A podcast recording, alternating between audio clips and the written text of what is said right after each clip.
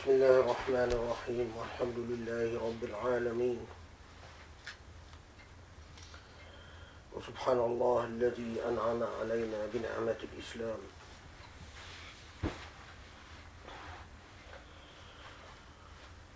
الله أكبر.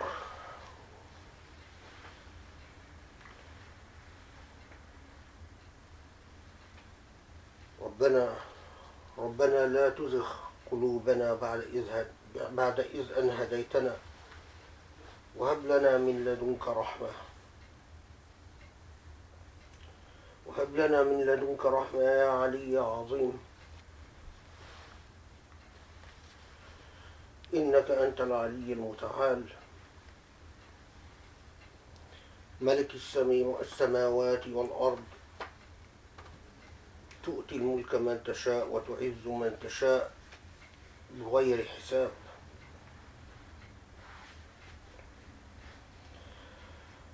ربنا عليك توكلنا وإليك المصير. إنك أنت التواب الرحيم. ونصلي ونسلم ونبارك على المصطفى الأمين. النبي الخاتم. محمد عليه أفضل الصلاة والتسليم وعلى آله وأصحابه ومن اتبعوا بإحسان إلى يوم الدين.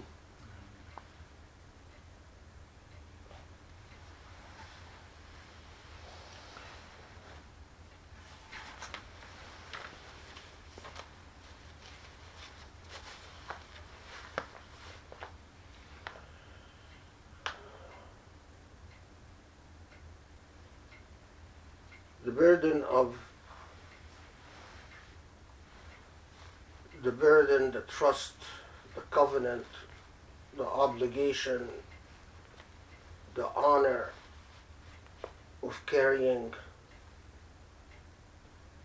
a divine message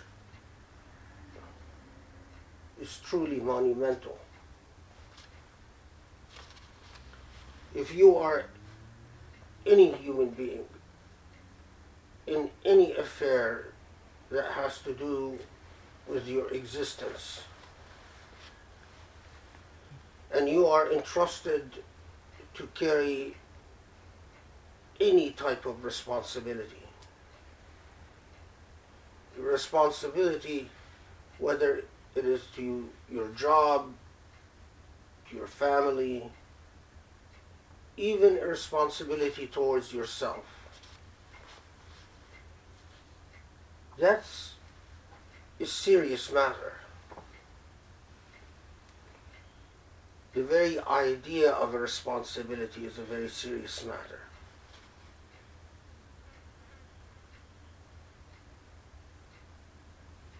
None of us exists simply within the boundaries of the time and space that we occupy. Rather, all of us come to this world and immediately impact everything around us in perceptible and predictable ways, but also in, unperceptible and unpredictable ways. We just don't reflect upon all the ways that any of us, the minute that we are given the gift of this existence, the reality of this existence, whether you understand it as a gift or not, immediately you occupy space and you consume time and the reality of responsibility is created.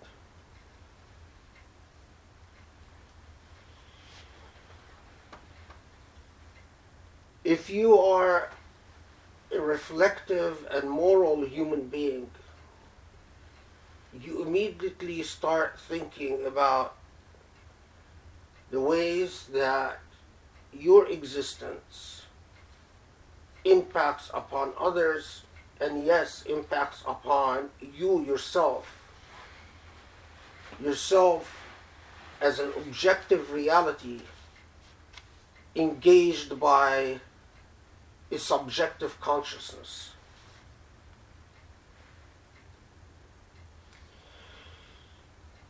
And if you are a moral human being, the idea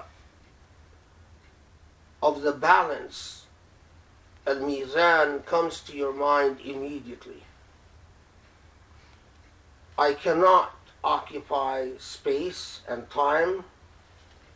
I cannot consume to exist. I cannot deal with others. I cannot eventually die and leave this world without having left an impact. And because of that impact, I've incurred responsibilities. Now, imagine how much more so when the responsibility that you incur comes from the maker of the universe and existence. When you carry that covenant, and at the other end of the covenant is nothing short of God.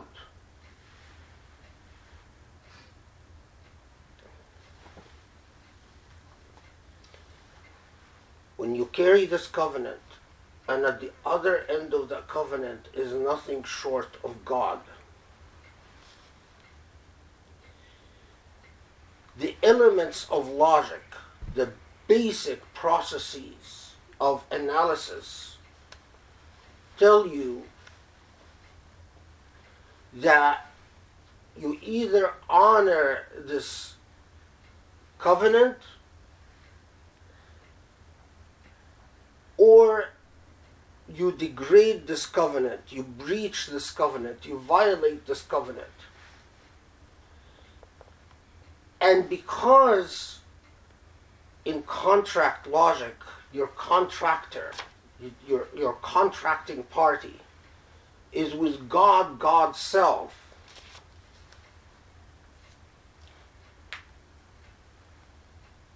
then you have a partnership and this partnership, contractual partnership, is with nothing short of the Lord of the heavens and the earth.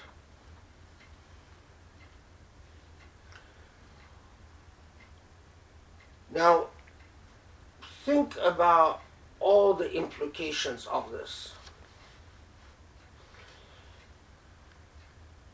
I come to existence I come to the realization, and that is what faith is, that's what Iman is, that I have a covenant and a contractual relationship, and at the other end of that contractual relationship is nothing short of God.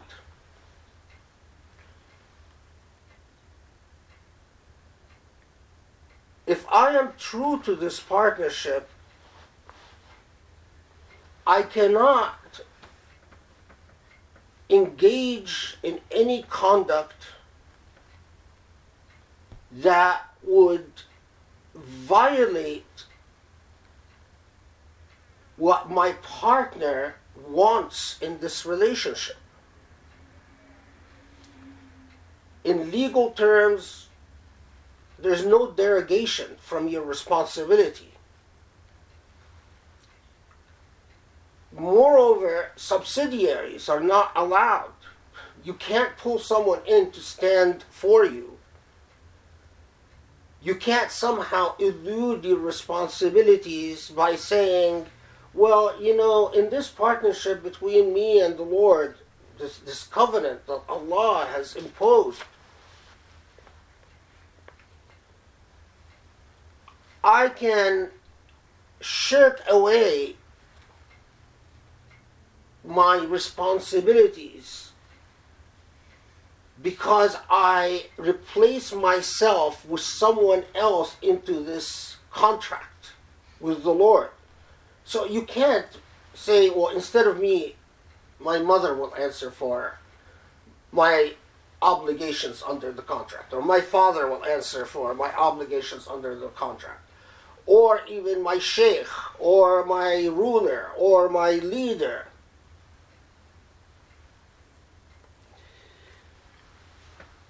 All contracts are built on good faith.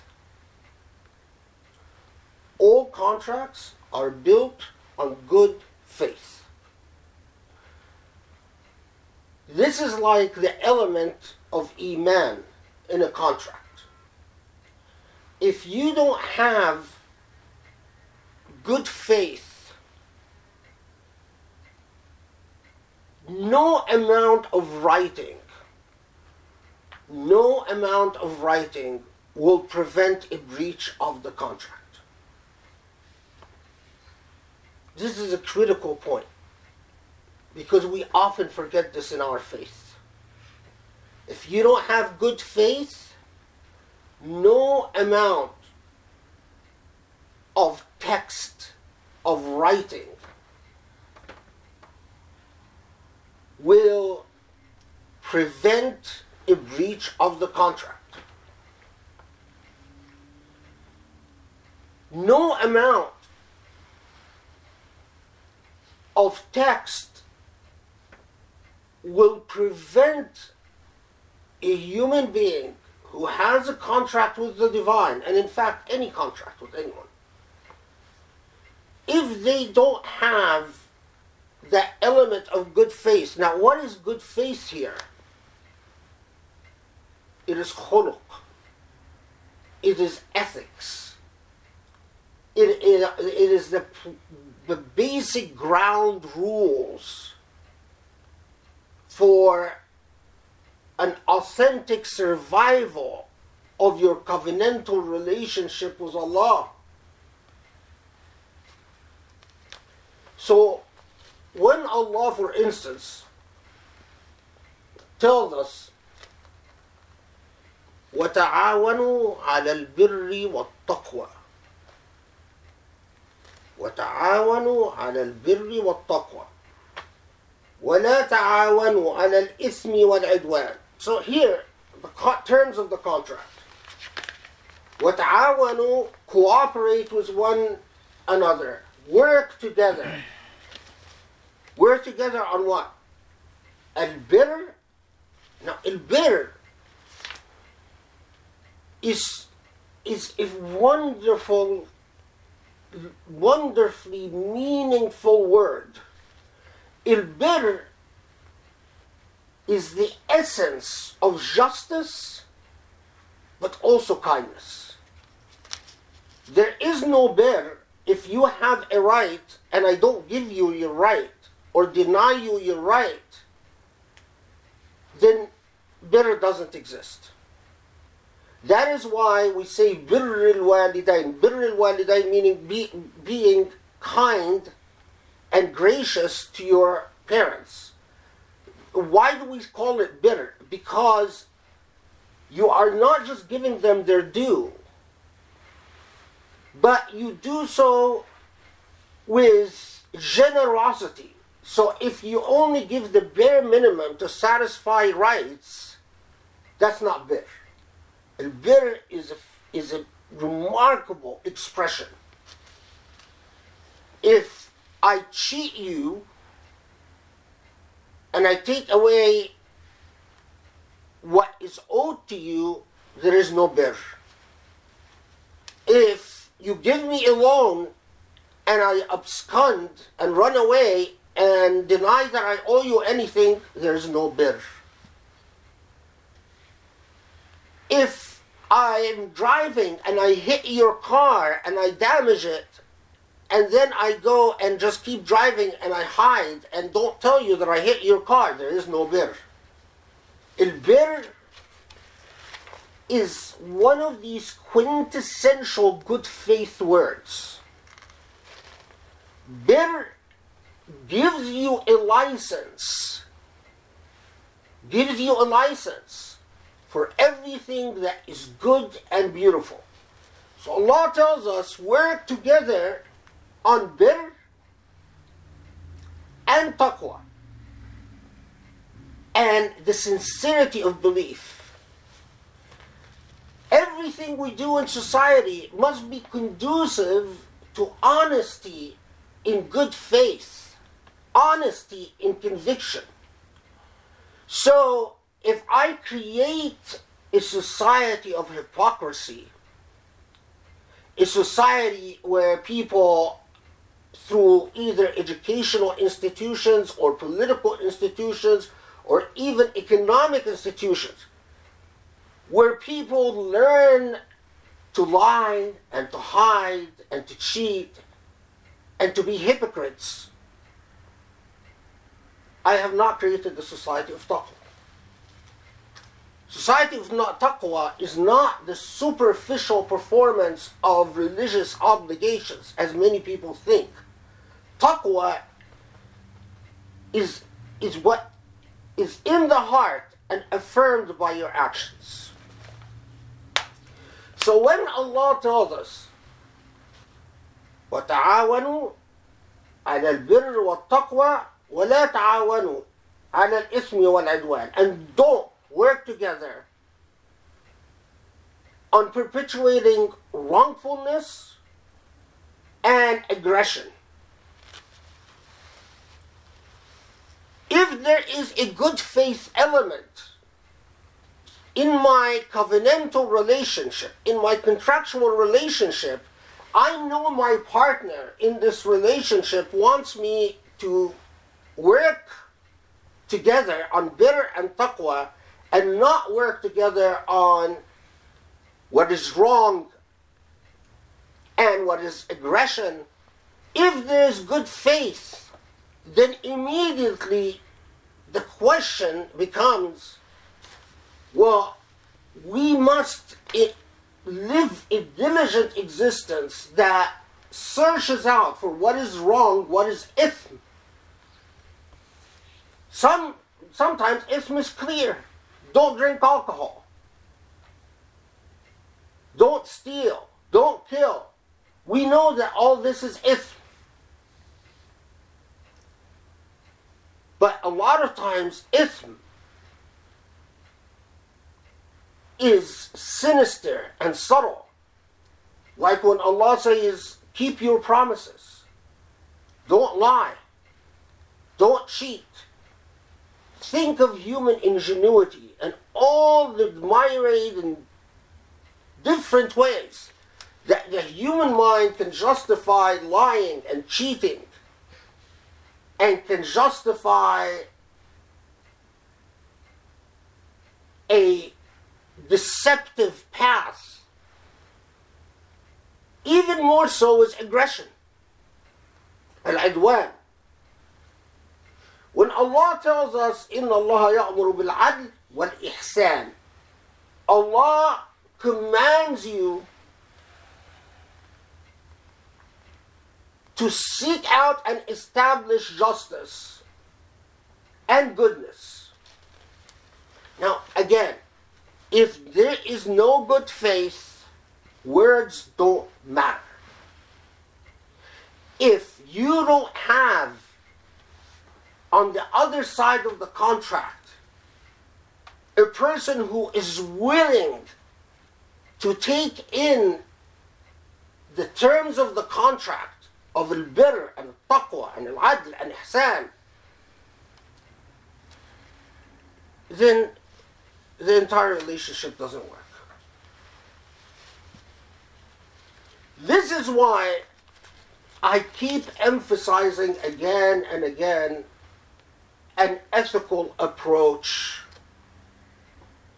Because without an ethical approach, you don't learn the art of good faith dealing. if you don't start Islam from approach Islam from the foundations as a morally and ethically vigilant religion. No amount of writing will create your good faith. So those people who say, I approach Islam with a blank page, and I will read the text, and the text will tell me what, what to do. This is like saying, I don't know what my, my, my contractual relationship is about, but I'm going to read the contract and just implement the, the, the, the cold letter of the contract. You fail. Islam, its explosive thrust, not from the time of Muhammad والسلام, from the time of Ibrahim. Read the seerah of Ibrahim and all the prophets, and even before, even you know the, the seerah of Noah and the seerah of, of Salih, the Arab prophet, or Shu'aib, who predate Ibrahim. It is a consistent, ethically vigilant message. The message is the liberation of the human being because if Allah is owed ubudiyah, no one else is owed ubudiyah.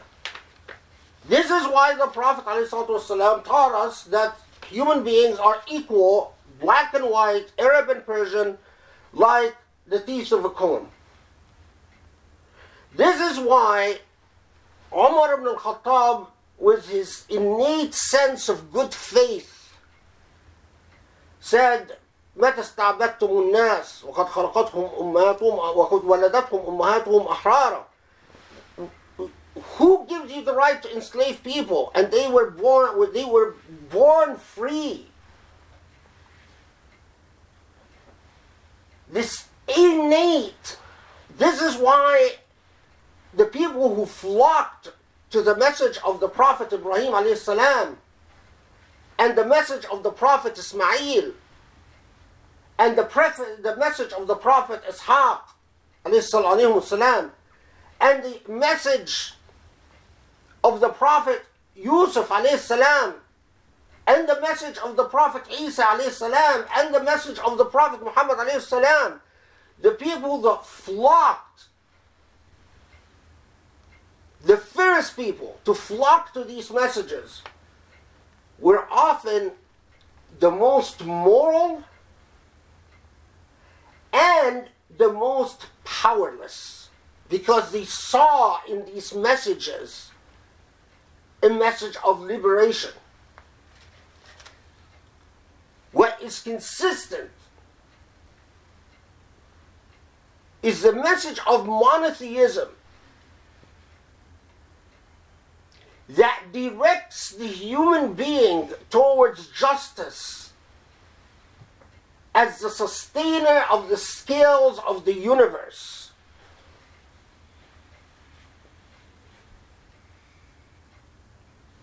has always been a revolutionary message that transforms societies. Read the history of the Israelites under, after having embraced the message of Moses. The history of the followers of Jesus. That you know, if we put the Trinity aside, but the way that that religion became a revolutionary force against an imperial elite class that lasted for centuries. And of course, the message of Islam.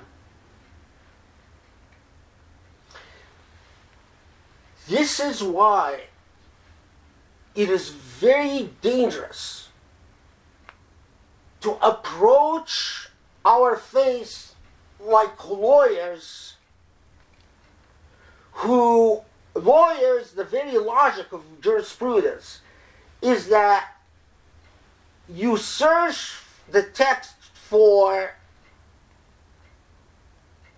through a technical methodology of exploration and investigation. But that methodology doesn't always include a moral vision. And that's very dangerous. And in my view, that's a bad lawyer as well as a bad Muslim.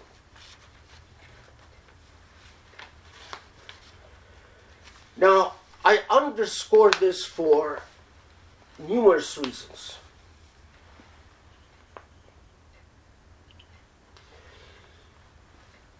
I have given many examples in the past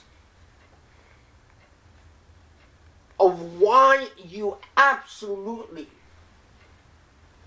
need to raise your ethical sense and awareness before even dealing with the text. Because if the text tells you, work together for better and for justice and for goodness, that's all the text can do. But if in your heart you have no notion about what justice is and what ihsan is, what goodness could look, look like, or what justice could look like, tell me, how can the contractual relationship work? How that, can, can that covenant work?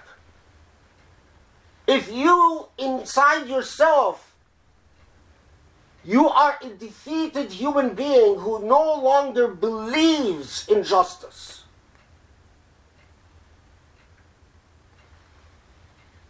Then, de, de facto, as a matter of reality, that, that contractual relationship with the divine has already failed.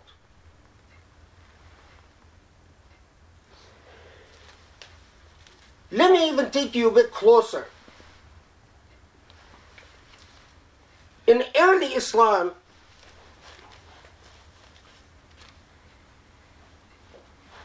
upon the death of the Prophet there was a huge political controversy. Abu Bakr radiallahu an insisted on the zakah to be collected by the state and dispersed by the state. There was a rebellion against them in the forms of the, the wars of Ridda. And then we have what? So after the death of the Prophet ﷺ, there is political tur- turmoil and a great deal of that turmoil persists, especially after in, during the Uthman period, radiallahu anh, and after Uthman is assassinated, and then the Ali period, and then after Ali is assassinated, and then the, the, the rebellion of Imam al-Hussein radiallahu anhu, the grandson of the Prophet, against the Umayyads, and so on. Political turmoil. Within this political turmoil emerged a group of Muslims known as the Murji'ah. The Murji'ah basically believed that since there is so much civil discord, so much controversy,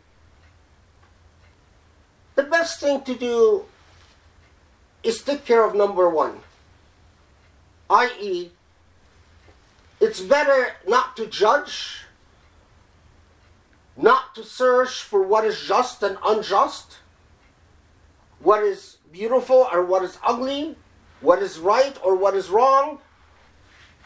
All you can do is go do your salah at home or in the masjid if the masjid is close to your home. And other than that, don't get involved with anything. Aqidat al-Irja, the Murji'ah, basically said the search for justice ihsan, right, wrong, is too hard. It's too difficult. So we will just go pray in our home and let Allah judge in the end.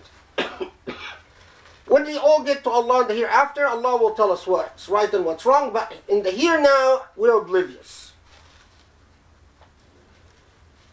When in my last khutbah, I talked about the trash bin of history. The Murji'ah, what you can, you know, there are a few things in the Islamic tradition where you can truly say there's near absolute consensus. Everyone understood the danger of the Murji'ah because they emptied the Islamic faith of any, under the guise of avoiding political conflicts, they emptied the Islamic face of any moral content. Under the guise of avoiding politics, they also made religion a very personal affair in which society can be extremely unjust, extremely poor, extremely corrupt. That doesn't affect us. We're, not involved with any of that. Very much like in our modern age, in Egypt, you see people, because of the corrupt Sisi government, you see videos of women and children and men out, out, eating out of the garbage piles in the streets, eating from the garbage. Al Burhami, the head of uh, the Salafi group, one of the Salafi groups, one of the major Salafi groups in Egypt, says, ah, we, we can't judge Sisi, we can't judge corruption, we can't judge it. And not only Burhami, but even the Azhar and even Dar al Ifta.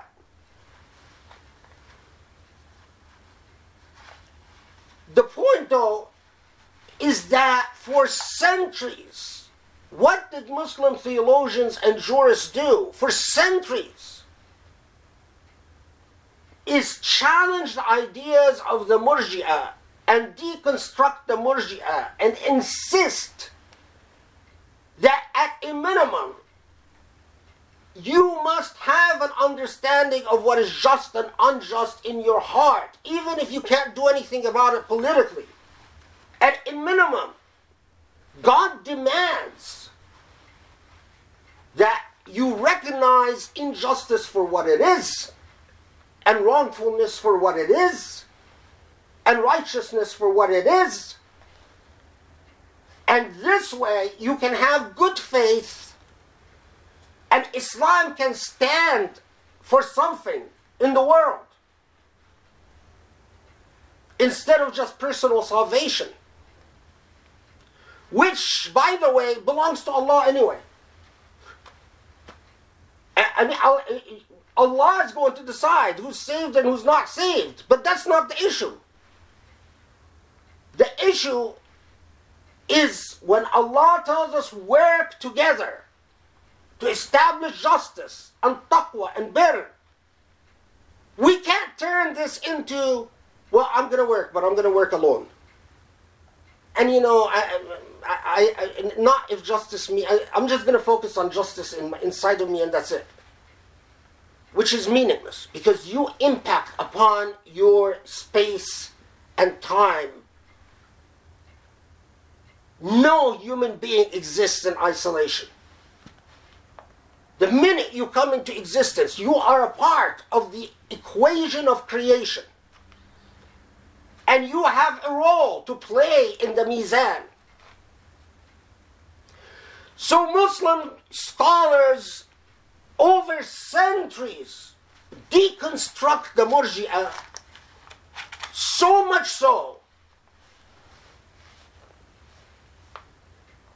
that we really thought or maybe I really thought that the Murji'ah was done with and dead. You, st- you grow up, you study the Ash'aris, you study the Maturidis, you study the Mu'tazila, You even study the theology and jurisprudence of the Ibadis, who used to be the Khawarij. You study the, the law and theologies of the Ja'faris, of the Zaydis. But it, you say, well, the Murji'ah, we just know about them from a few texts here and there, but they're dead. They're gone.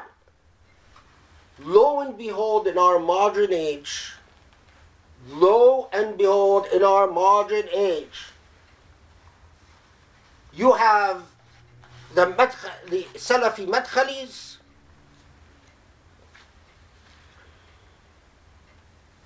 you have the people I talked about last khutbah, you have even Azhar and their support of unjust governments. And it's not that they are just supporting unjust governments. They're telling you, who are you to judge? They're telling you if you say to an unjust ruler, you are unjust, you have committed a sin and you are an, a terrorist because you are practicing political Islam. So the Prophet ﷺ tells us the biggest jihad, al jihad al akbar, the biggest jihad is to stand before an unjust ruler and say, You are unjust. But the murji'ah of today, the Jamis and the Madkhalis, and the, eh, the, the, the, the weird Salafi slash Sufis, like the people I talked about last khutbah, and Dar al Ifta in Egypt, and Al Azhar in Egypt, and Dar al Ifta from the United Arab Emirates, and, and, and they tell us don't judge because it's not your place to judge. So, for instance, here is a very good example. There was a student in Egypt, his name is Muhammad Gharib. This poor kid was seen, security forces in Egypt, people saw the security forces in Egypt, arrest him, take him, load him in his cars. His family goes to the the authorities in Egypt. The authorities in Egypt say, "We don't know anything about him. We didn't take him." His family looks for him, looks for him everywhere. They go everywhere.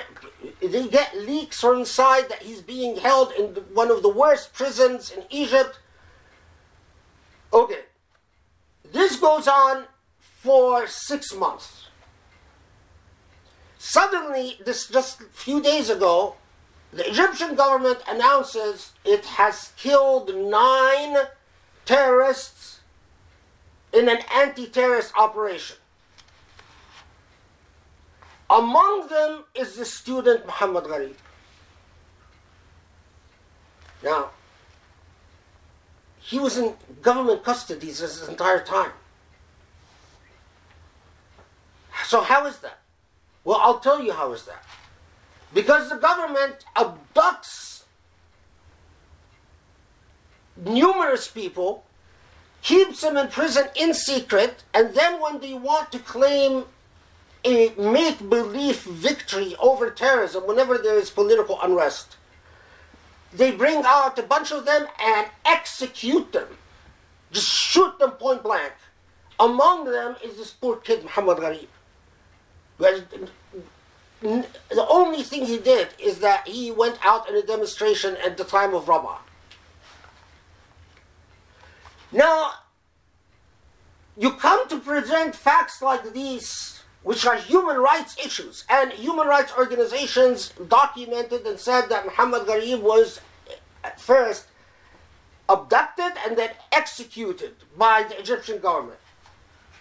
You have the Murji'ah of today from Dar al Ifta say, excuse me, we don't talk, we don't criticize the government. We don't say anything about injustice. You go to Azhar, well, you know, bad things happen. We don't judge. You go to the Madkhalis from the Jama'at in Egypt, well, no, we support the ruler, just or unjust. That's Allah's sultan. And you can't oppose Allah's sultan. Now, even you go to some Sufis and some converts in the West, and they more or less tell you the same thing. So you tell me, if a religion doesn't stand for basic human justice and basic human rights, then what is the point of that religion? How are you going to get your children to follow a religion that stands for nothing? Here, sweetheart, honey, come, come, I want to teach you about your Islam. Okay, Baba, okay, Mama. What is your Islam? Well, we do Salah. Okay, why? We give thanks to Allah. Okay, that's wonderful. So, how about all the stuff I'm experiencing? Well, just do your Salah. How about all the stuff in the world around me? Well, just do your Salah. Well, how about unfairness and injustice and oppression and racism and classism and persecution and, and despotism? Just do your Salah. You want to tell me unless your kid is stupid, meaning not very intelligent, so your kid is not curious, and your kid have, doesn't have any ethical or moral inquiries, your kid will say, What is this? What is this? I, mean, I stand for what? This is why the New Age Murji'ah is so dangerous. This is why I keep harping on it. It is the most dangerous thing, more dangerous than the Islamophobes, because it comes from us. We eat away at the very moral integrity of our tradition. No. When Allah tells me work together to establish justice and goodness. My good, the good faith requirement for discharging any contract or covenant tells me I must take it seriously. Allah didn't say, establish justice for yourself. Allah said, work together to establish justice. So my good faith commitment makes me say, let's look at the elements that allow us to establish a just society. And that is in no instruction book in the Quran and Sunnah. That is a matter of scientific and rational exploration and inquiry. Because all human beings share in the social sciences that can investigate and establish justice. It's something that all human beings can share.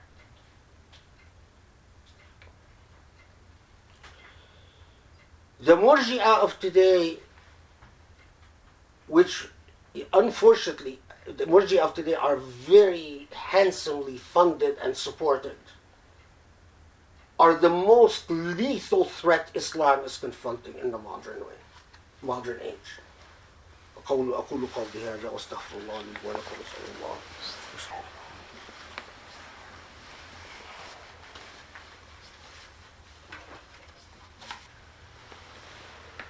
بسم الله الرحمن الرحيم والحمد لله رب العالمين وسبحان الله العلي العظيم والله أكبر الله أكبر. ونصلي ونسلم ونبارك على محمد النبي المصطفى الأمين وخاتم النبيين. اللهم شفعه فينا يا رب.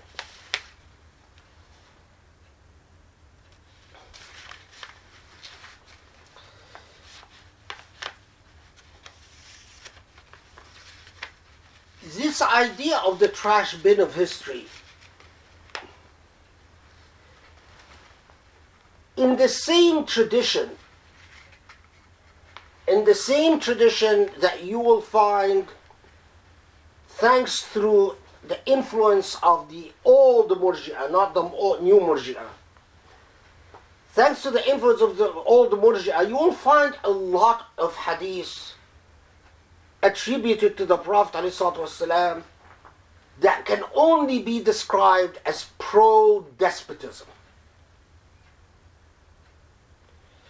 and pro apathy and pro disempowerment. But you will also find in our tradition moral movements and ethical movements that resisted the immoral tradition. So, for instance,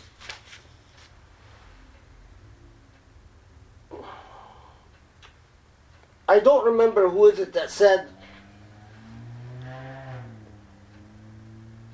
من دعا لسلطان جائر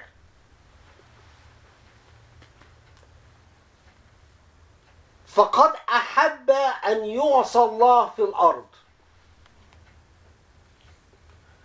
Whoever accepts upon himself or herself to do dua for an unjust sultan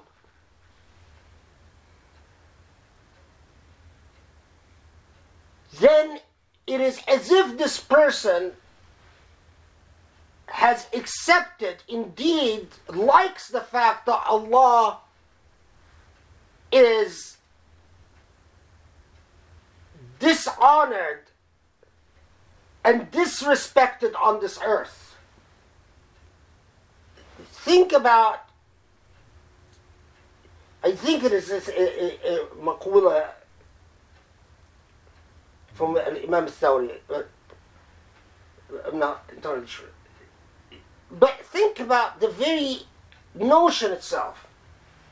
If you accept upon yourself that you do dua, and doing dua is like when someone says, May Allah preserve our king and give him aid and support, and you say Ameen, then you've done that dua, and it's as if you indeed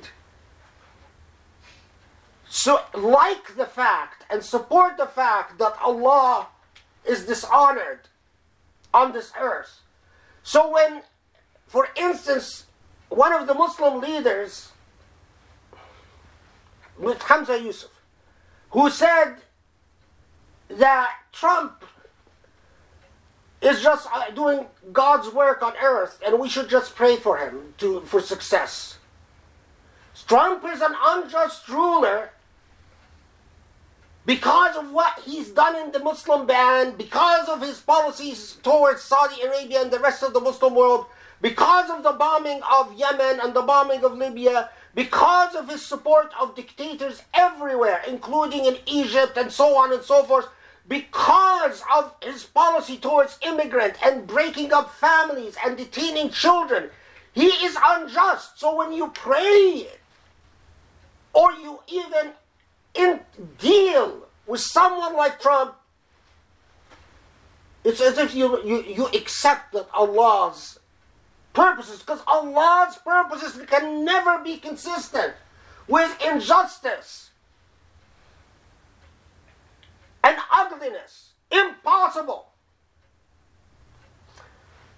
I'm going to close with a very beautiful passage that has always touched me personally by a well known Hanbali scholar called Ibn Rajab.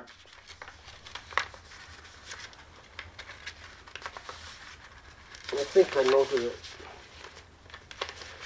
So, Ibn Rajab No, uh, Ibn Rajab is quoted in, an earlier jurist called Ibn Mubarak. Ibn al-Mubarak, as cited by Ibn Rajab, says He's talking about scholars and their relationship with power. I'm going to very quickly read it in Arabic and then translate it. وقال ابن المبارك ليس الآمر الناهي من اعتزلهم وسبب هذا ما يخشى من فتنة الدخول عليهم فإن النفس قد تخيل للإنسان إذا كان بعيدا عنهم أنه يأمرهم وينهاهم ويغلظ عليهم فإذا شاهدهم قريبا مالت النفس إليهم لأن محبة الشرف كامنة في النفس في, في النفس له ولذلك يداهنهم ويلاطفهم وربما مال إليهم وأحبهم ولا سيما إن لاطفوه وأكرموه وقبل ذلك منهم. So what he's saying is that the problem with scholars and power is that often scholars start out telling themselves, I'm going to work with unjust rulers because I am going to confront them and reform them. You start out telling yourself, I'm going to do a good job. I am just getting close to them so I can give them sound, powerful advice. I'm going to get them to change their ways. But then you're sucked in. You get close. And when you get close, Ibn al-Mubarak, as quoted by Ibn Rajab, tells us, it's very common. If you get close, they start flattering you, praising you, giving you gifts. And before you know it, you start modifying and taking down not just your criticisms, but even in your own heart and mind. You say, well, maybe they're not bad. Maybe this is not real injustice. Maybe, you know, this guy Muhammad Gharib was, after all, involved in something sinister. Because now you have an invested interest. So you start making up excuses. So Ibn Mubarak tells you if you really want good faith covenant with Allah, stay away. Don't put yourself in mawaqa shubhat. Don't you put yourself in places where you are going to suck in, get sucked in, and become part of the edifice and system of injustice. These are the scholars. This is part of the tradition that we should go back to, extract, develop, and be proud of. Parts like that. We bring out and say, hey, this is what Islam stands for. That's where ethical judgment comes in. That's where moral vision comes in. That's where good faith in your contractual and covenantal relationship with Allah comes in. But it is part of the trash bin of history when you ignore all the beauty in our tradition and you go pick the ugliest part, the theology of the Murji'ah who were buried centuries ago, and bring it back to life. And Islam, once again, is struggling over the question of whether it stands for anything or not. One final point, because there are some comments about this. It special, especially hurts me when this is done by a convert. Because you converted to Islam. You went and learned Arabic. You went and traveled, I don't know where, to study. I, as a convert, I want to see the love you have for this faith, the, the, the zikrullah akbar, that, that zikr, that remembrance of Allah that brings you closer to justice and equity and beauty. And I want to see the way that your diverse and rich background and ethnicity, can enrich this tradition. Instead, you went and did all of that to search for the darkest part of Islamic history and bring it with you and say, Here is my Islam. We didn't. Uh, that's sad. Just it breaks your heart. Because if Burhami is a medical doctor who was raised by Muslim parents but raised on the principle of being a moral coward,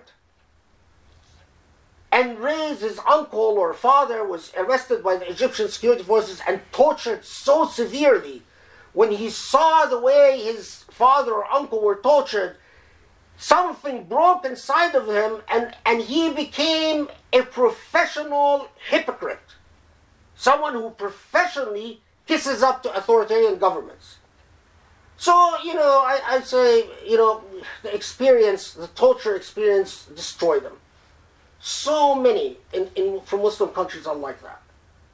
But what is what is, what excuse do converts have? What what excuse? Our tradition, people, is beautiful, but you need good faith in order to truthfully and sincerely discharge any contract. And you need an intellect, and you need rational judgment and you need deep empathy for all of humanity and a deep sense of care so that about the mizan, the balance of the universe we exist in, and the principle that Islam stands for a foundational, constitutional norm, and that is justice justice justice for all اللهم اعف عنا واغفر لنا اللهم اهدنا